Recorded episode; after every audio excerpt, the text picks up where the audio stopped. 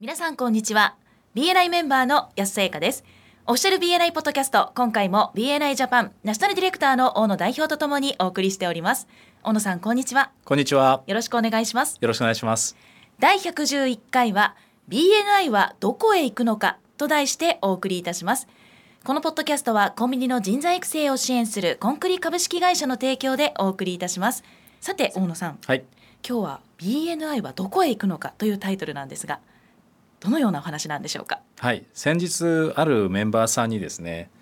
えー、小野さんは今後 BNI をどのようにしていきたいんですかっていうご質問をいただいたんですね。はいで、その時お答えしたのは、はいまあいつか日本をそのアメリカよりもですね、大きくなる日を見たいと、あえー、前津博士と話をしたことがあったんですけども、はい博士、日本はきっといつかですね、アメリカよりも BNI 大きくなると思いますよと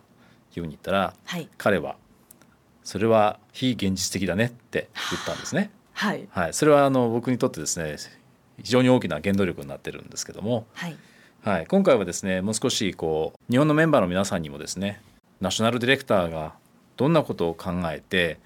どういう方向へですねえー BNI を持っていきたいなと考えているのかをえー日本のメンバーの皆さんにもお聞きいただければと思いましてこのトピックを選ばさせていただきました。なるほど貴重な機会になりそうですねそうですねそうなるといいんですけどもはいまず最初にですね、えー忘れてはいけないのは BNI のビジョンですよねはいで世界のビジネスのやり方を変える「Changing the way the world does business」とありますけどもはいこれ私最初こう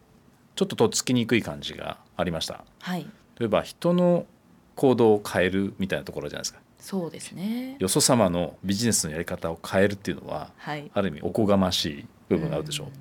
過去と人は変えられないというのもありますよねはい自分たちがどういう行動をするかそしてどういう未来を作っていくかっていう視点でこのビジョンを捉えたいと思ったんですね。はいそうするとじゃあ世界のビジネスのやり方が変わるっていうほどの影響力を及ぼすためには自分たちが何をすればいいかどうしたらいいかっていう視点ですよね。はいそれと世界中の例えば経営者とかビジネスオーナービジネスパーソンがですねえー模範としたいというふうに思ってくれるような経営者とかはいビジネスパーソンになればいいって話ですよね。そうですねそこは自分たちのこう行動によっていいかようにもできるのでそこをぜひ目指していきたいなと。でもう一度言うと世界の経営者あるいはビジネスオーナービジネスパーソンが模範としたくなるようなそういったえービジネスプロフェッショナルコミュニティとして BNI が認知されるようにしていきたいなというふうに思います。はいビジネスをやるのであればね BNI というところに関わっておくっていうのが、まあ、欠かせない手段というかね、えーそういった存在として、まあ、社会的に認知されるというのが一つのですね目標になると思うんですね。はいそして何よりもそのメンバーの皆さんがその BNI の一員であるということに対して誇りを持てるということですね。はいそこをぜひ目指したいと思っています。はいでゆくゆくはですねそう BNI に入会するか否かはに関わらずですね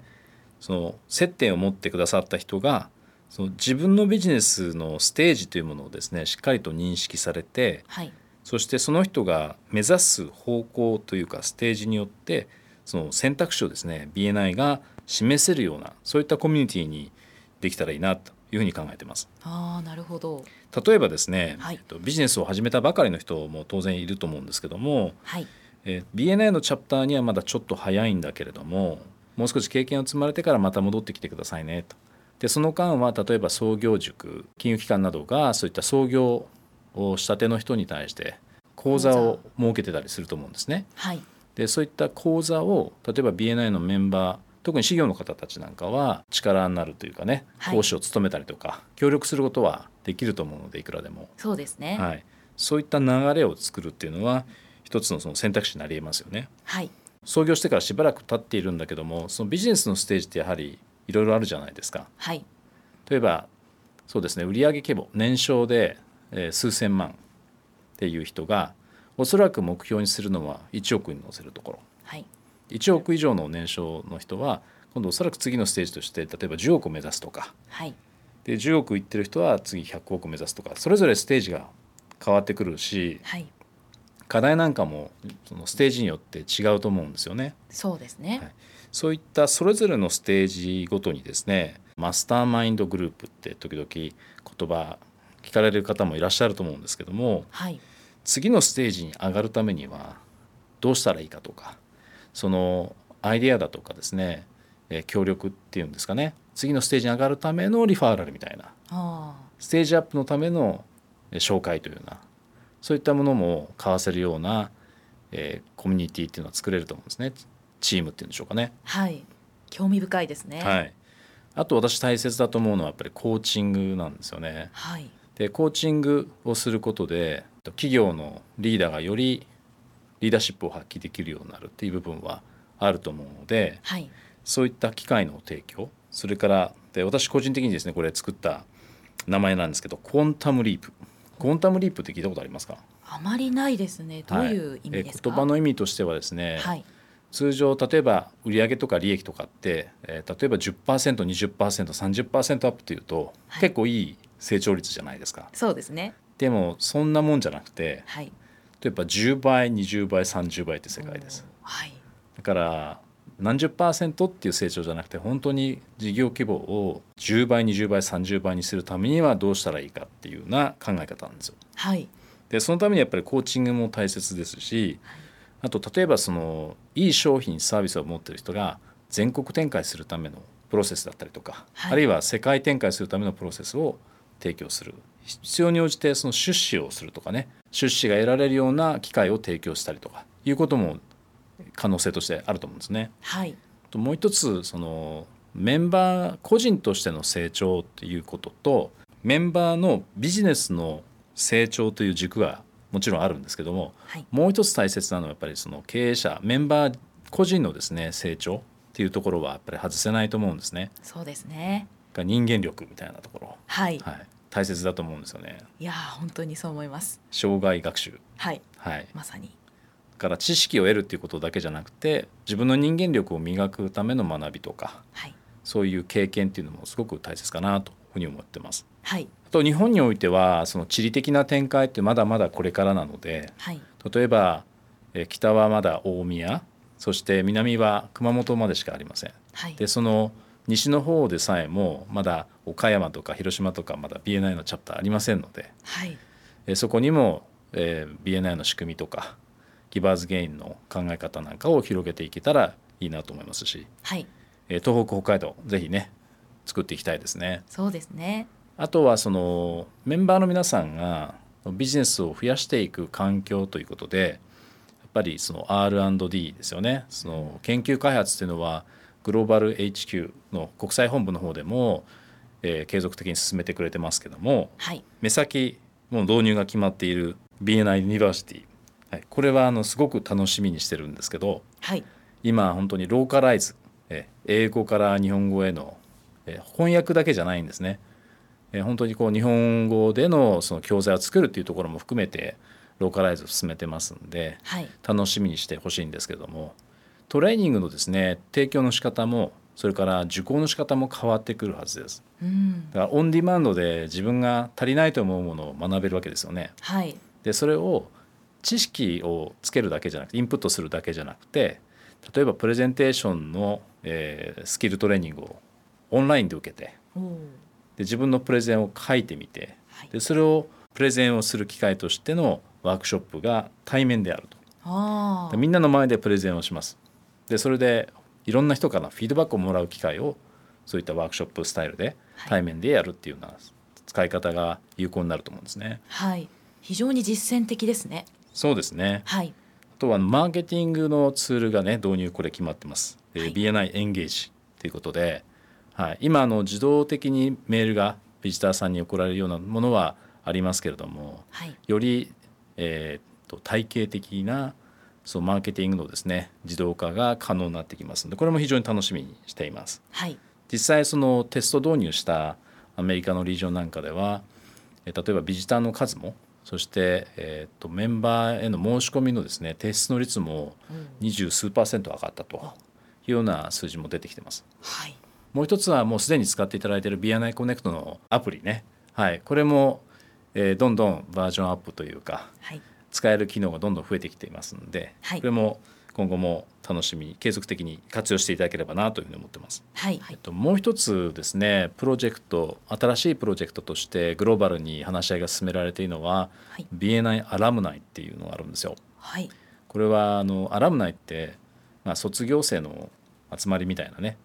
こういう会とかってそういうのを意味するんですけども、はい、えー残念ながら BNI を去らなくてはいけなかったんですけども、えーいつかはまた戻ってきたいみたいな前向きに大会されている人たち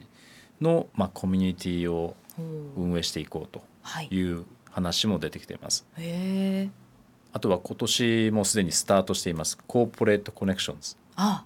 はい、はいまあ、BNI とね似たような仕組みを、えー、と年商規模で10億以上を目安にですね、まあ、最低5億ってあるんですけども現実的には年商10億以上の企業のもう役員ですとか経営者エグゼクティブが対象になっているはい、ものがえー今年ですねチャプターが東京にお、発足しますんであ、そうなんですね。はいはい、 9月にキックオフを迎えますそちらの方もね BNI のコミュニティとそのコーポレートコネクションズとのコミュニティのですね、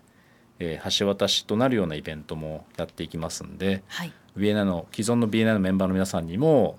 より大きな価値が提供できるかと思ってますそうですね。ますます広がっていきますね。そうですねはい、ビジョンといえばやっぱり欠かせないのはその目標としての数字だと思うんですけども、はい、はい、日本としてのですね目標これもう3年ぐらい前に、えー立てた大きな目標があるんですね。はい、はい、これ BHAG って言ってますけども、はい、えー、Big Hairy Audacious Goal ということであのその組織とか企業のですね命運を左右するほどの大胆な大きな意味なんですけどもはい、 2020年までにメンバー数を2万2,000人すると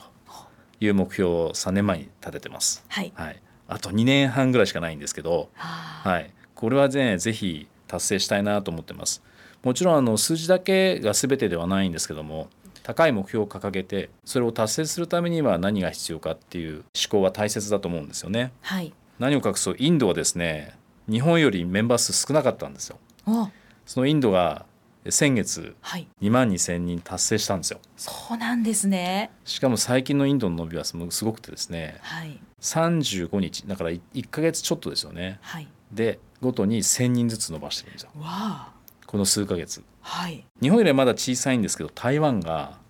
3,000人を超えました、おお、ね、規模からするとですね